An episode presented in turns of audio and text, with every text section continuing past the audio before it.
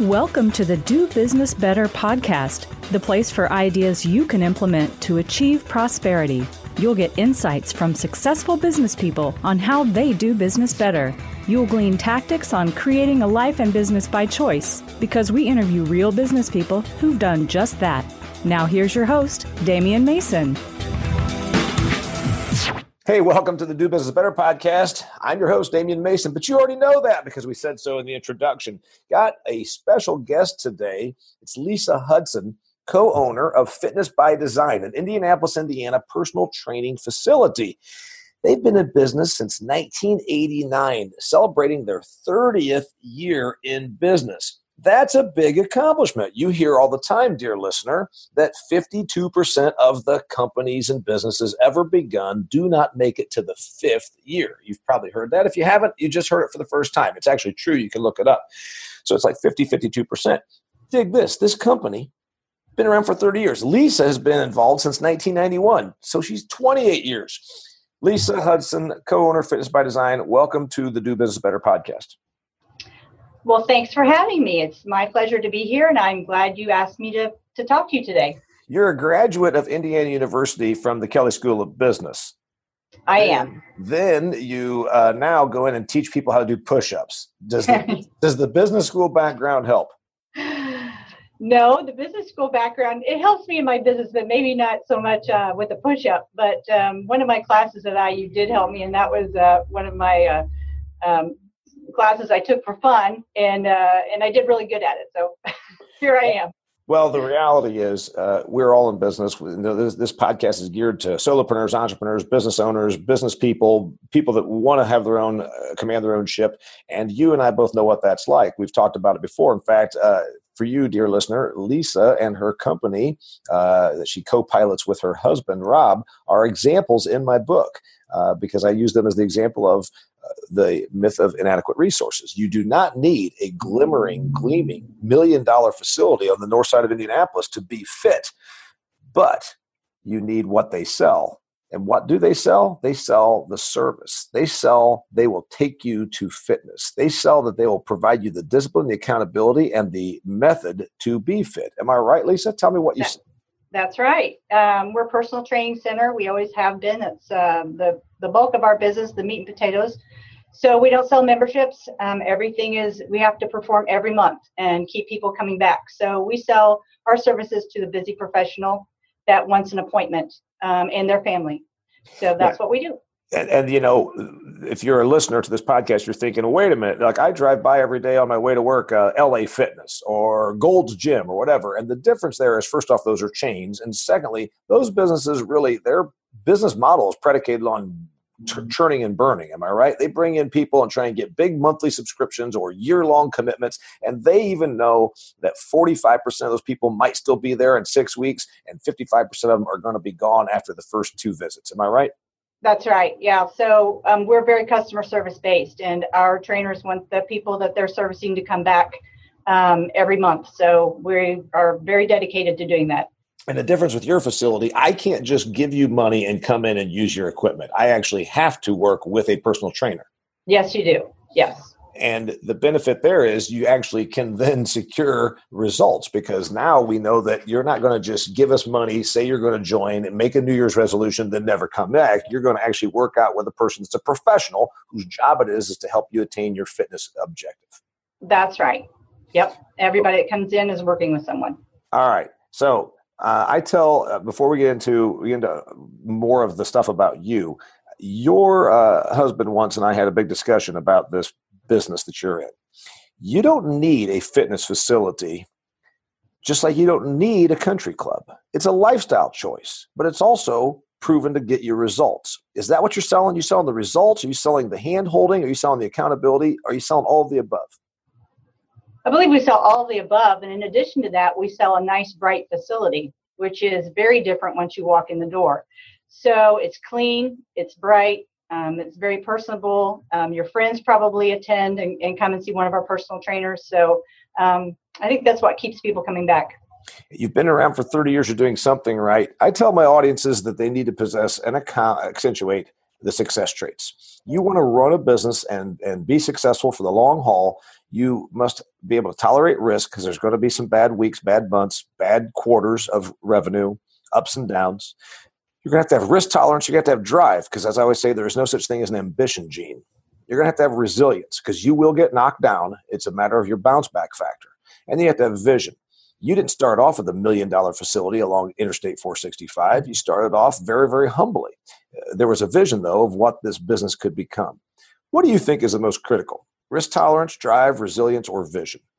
You know, I couldn't pick one, and I know you want one, but I think two combined. And my husband is is probably um, the one that um, has both of these traits uh, the most, and that's the vision and the risk tolerance. Um, you know, he started with 900 square feet and always had the vision that he was going to have his own bigger facility.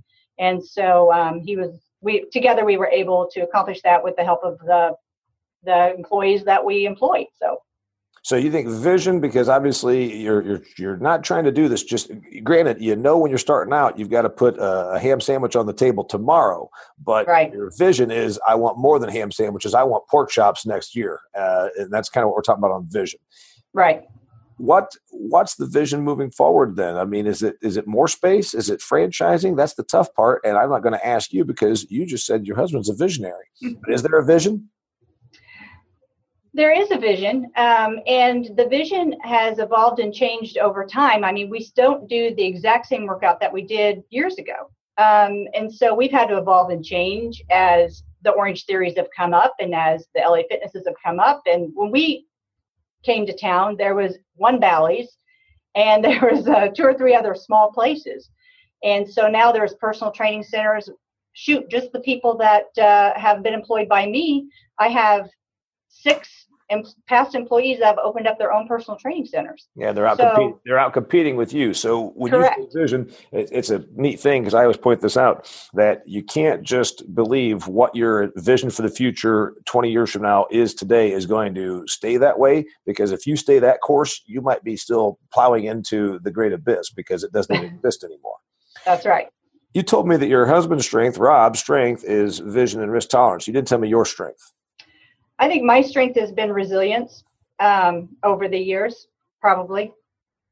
And I think the reason the reason for that is because um, you know, like I said, over time trainers will leave, they'll open up their own businesses. That's not always a negative thing. Um, but you have to be able to respond to that. You have to be able to keep those customers coming in your door and not going to someone else's. And you can't let that ruffle your feathers. You so over the years, I've learned to you know, embrace change as much as I possibly can. That's not an easy thing to do, but usually there's an opportunity somewhere. So you've got to keep that in mind and you look for that opportunity. Yeah, and, and I think that's resilience doesn't always mean, oh God, we just lost everything. Resilience a lot of times is just the daily battle of going in and saying, okay, this employee quit. Uh, mm-hmm. I had an employee that stole something from me. You know, uh, uh I did personally. I'm saying that's the, the right. business owner. Um, you know the resilience can be oh we're we're, we're suffering through a bad quarter financially. Uh, right. resilience can be the competition just stole a bunch of your your clientele away. There's a lot of things when we talk about why you need resilience. What's your weakness? It doesn't need to be one of those four traits. What's your weakness professionally? Do you have one?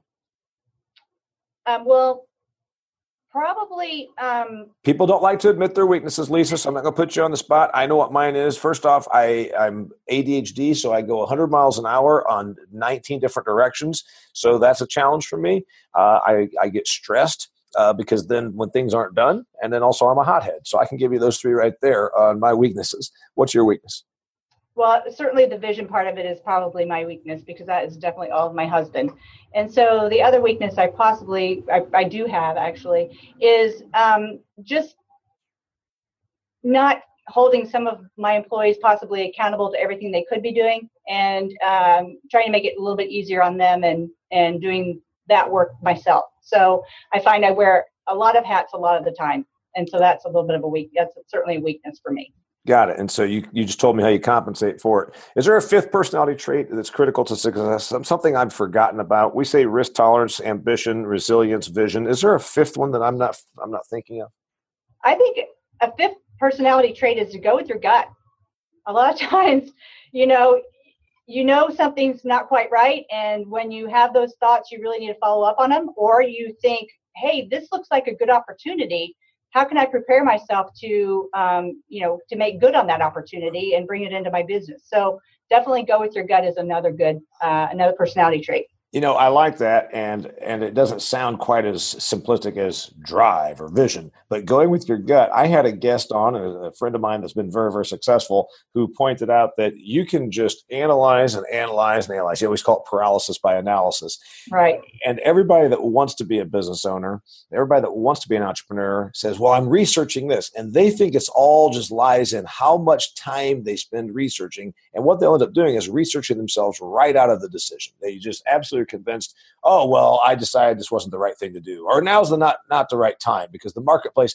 And you're like, no, your problem is you you were really not doing research. You were just researching to talk yourself out of doing something because you're scared.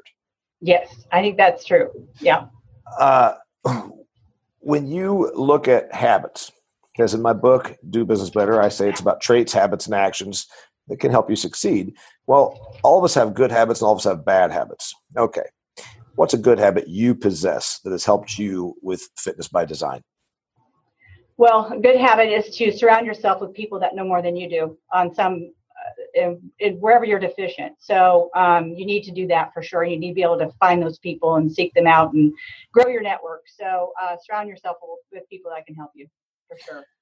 And by the way, all joking aside, since I'm a Purdue guy and you're an IU person, when I said, uh, Did you learn anything at the IU Kelley School of Business that helped you learn how to do push ups? The reality is, you are the business person. Maybe you're not the visionary, but in that business, you're the one that looks at this every day as a business. So if you say surround yourself with people that are better at something, it's mm-hmm. probably on the training side versus the business side. Am I right?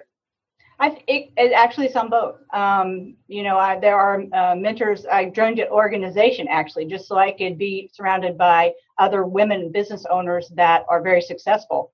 And if I have questions or concerns or things that um, I'm not sure I'm doing quite right, I can get their opinions on it. So that's why I'm talking about um, on both sides. Surround surround yourself with people that know uh, more than you do that's a good habit to get into and our listeners are saying wow that's something i really need to do too. And you know what? Uh, my wife is uh, very commonly says you know you've got some really good people you always turn to that sort of even mm-hmm. you out a little bit or give you a little guidance on stuff that you're not strong at. Damian that's something we should all do especially when we work for ourselves. We are not we're not uh, in the corporate boardroom. What bad habit do you manage lisa? Um, i think um, breaking up relationships that just don't work anymore. Maybe I'm not um, as good at doing that as soon as I should. So that would be, uh, I guess, a bad habit. Okay, we'll call it clinging. Clinging, yeah. clinging to unproductive relationships. Right. And so, what would your what would your advice be to then people that struggle with that? Because all of us avoid the strife. You know, I, I've used the example that I had a, an employee that was just an absolute bad situation and i stuck with it much longer than i should because i didn't want to handle the headache. Right. and then, and then, a very smart woman pointed out to me when i was describing this just damien you you have the headache now. Why not just exactly. get rid of the damn headache? And i thought exactly. yeah why didn't i see that? I know.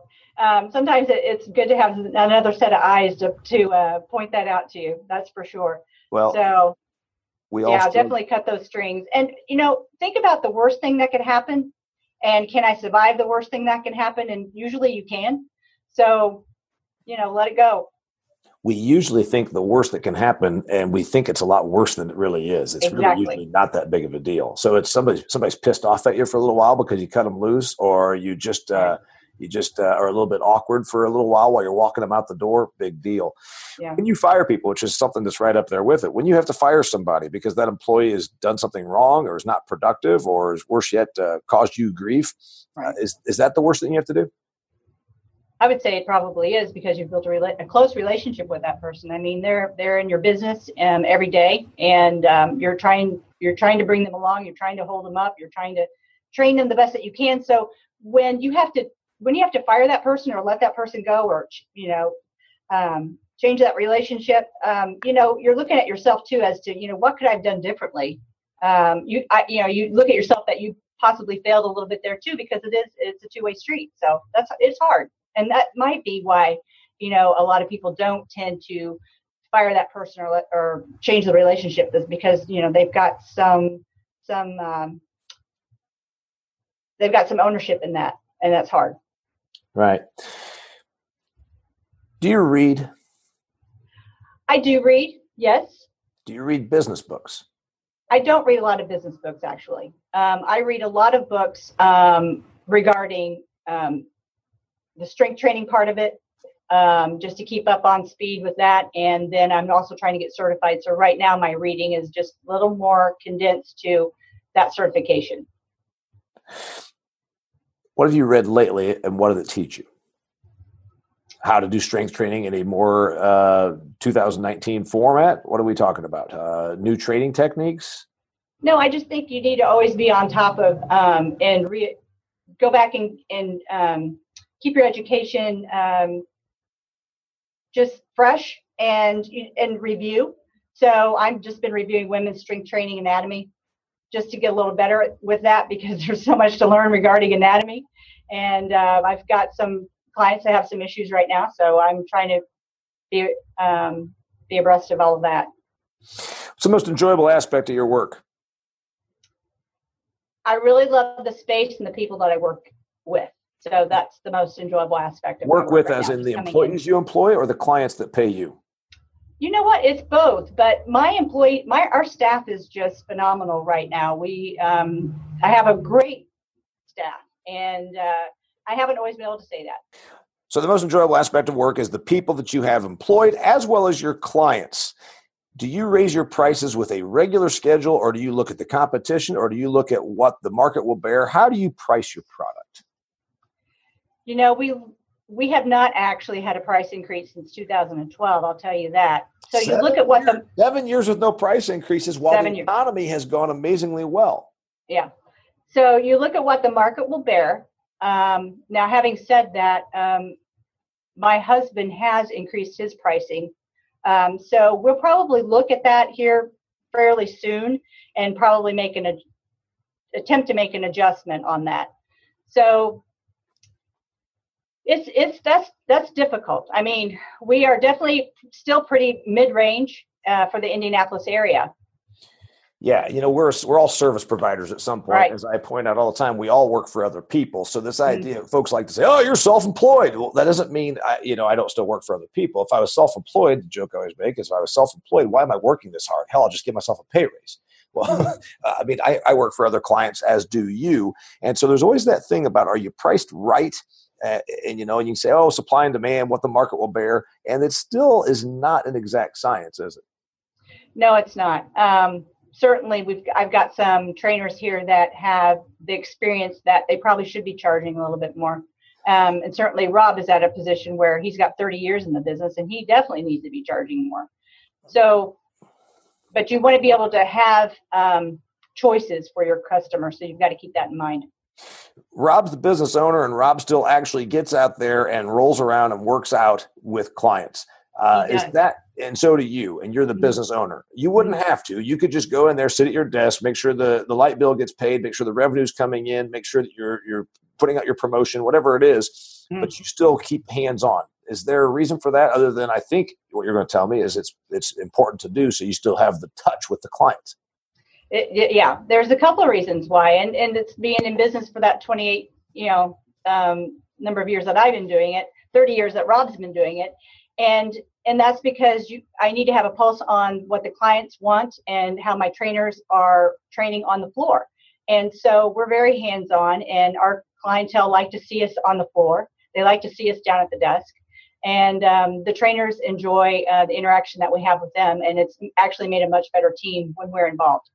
So if you're if you're the person listening to this podcast that has a roofing company and you say I don't need to be getting on the roof anymore because I've now got 19 crews that go out and do all the roofs in uh, you know the city of Nashville, uh, I'm done with my roofing. What can that person do if all short of getting up on a roof and tearing off shingles? They can still do something to keep that finger on the on the pulse of stuff. Right. They need to make site visits or they need to go out with their sales force and um, just tag along for a day. Um, you know, they need to shadow. So that's what I would say. and because it keeps you fresh and it keeps you out there. What's the other thing you get out of it? Sounds like you said you you you seem to have a camaraderie uh, then with the employees because of this. Yes, you certainly do. And in my business, when my uh, employees want to take a day off, their their clients still want to come in and train. And so it's really pretty imperative that I have a good idea as to what they're doing with that trainer so that I can fill in if needed. Um, or um, help another trainer fill in as needed. So it's it's important. I believe it is important. All right, so here's the deal. We've been on uh, for a while. We we've got now the business owner that's listening to this podcast saying, "Man, this Lisa Hudson, she's a smart lady. Her and her husband, about 30 years, they've got Fitness by Design in Indianapolis, Indiana, personal training facility. You know, they sell sell something that, uh, frankly, is unnecessary. But then again, so do we all. Fashion is unnecessary. Speaking at public events like I do is unnecessary. Uh, you don't need 19 different varieties of uh, tofu products in the grocery store. So, bearing in mind that we all sell something the world doesn't necessarily need, then it becomes a matter of being honest with ourselves. What can we do to do business better? When we all really are out here. Nobody needs air conditioning. You can live without it. Nobody needs a Mercedes Benz. You can live without mm-hmm. it. What's your tip to continuing to stay relevant, Lisa, to stay out there so that customers come in the door and want to do business with you? I think you have to be able to deliver a good product, and you have to be able to um, be professional, be very professional in what you do. You've got to find a way to set yourself apart from your competition whether your facility is cleaner than theirs or whether it's brighter than theirs or whether the people they can count on their trainer being there on time every time with a good product for them to, to utilize. So and and you need to offer other services perhaps. I mean we haven't gotten into this um, but you know in my business we do more than just personal training here. I've got other space that i lease out to um, company other small business owners that have a product that is in line with mine, like give massage me, give therapy. Me give, give, me oh massage therapy would be an yeah massage therapy. Um, I have an esthetician. So you know my clientele they would like to come into maybe a one-stop shop, and the ladies might want to get their workout in, and then they might want to get their nails done. So I've got I've got that here. Um, so anyway, um, you get creative on what you bring to the table, things that your clientele um, need and want. Yeah, what I like about that is it, what you did there is you just said get creative for what your clientele need or want, but also you looked forward. They didn't come and tell you I want my nails done after I work out. They didn't say it'd be really handy if you rented this spare space over here in the corner to a right. massage therapist. You said, or Rob said, or you both said, wait a minute, we keep a client here, we mm-hmm. serve the client better, we make a little bit of money by renting the space to these other service providers. So you now have a another source of revenue and right. you've satisfied the client and kept them in your facility. Now they think of you as more than just one thing, it's three stop shopping or four stop shopping. That's right. And not only that, um, the person that's coming in for a massage that doesn't know anything about fitness by design now knows fitness by design does personal training. So it's a little cross so, cross promotion. Correct, cross promotion. And we do that not only with the people that I rent space to, but perhaps events or something like that that I would hold in my facility. So if so, a, if a if a bar mitzvah or a kid's birthday party wants to happen, you say have it at Fitness by Design, and then maybe there'll be a couple of moms and dads that say, "Wait a minute, I'm looking for a place to get fit." That's that's a possibility, and also maybe I hold um, a meeting for some of the organizations that I'm involved in. They might need some space for a meeting, so we might have something here. We did that just last week.